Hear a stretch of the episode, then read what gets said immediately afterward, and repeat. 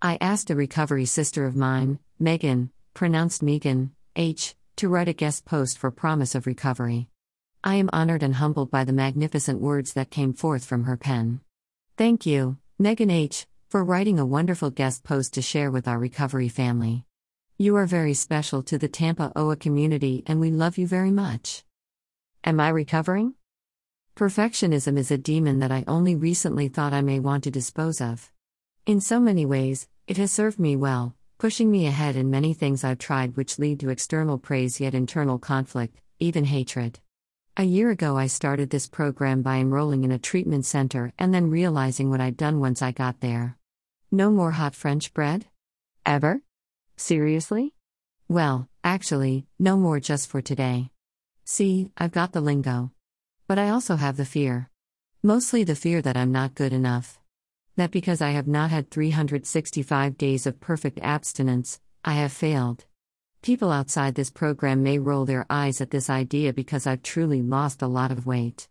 They think, fine, now have a slice of pizza. You've earned it? In the meantime, I'm working on steps 10 to 12 every night with my sponsor, where I'm admitting things like purchasing and eating an entire bag of mozzarella cheese sticks. How compulsive is that? Or binging on raisins because they are the only sweet thing I can find and I'm dying for some sugar?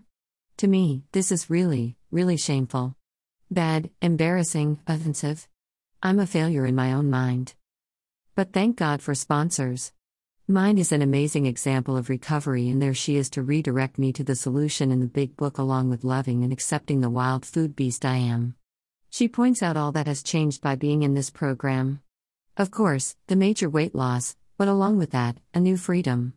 More health, confidence, less medication, more friends and support, and a new spiritual connection that I've clogged up in the past. These things are here for me. When I slip and slide, it does not automatically negate the hours of service, reading, praying, meditating, meetings, and sharing that I've done. I remind myself of this as I learn to love and accept who I am right now. And acceptance is the answer to all my problems today. Megan H. Thanks again, Megan H., for sharing your experience, strength, and hope with promise of recovery. See you at the next meeting.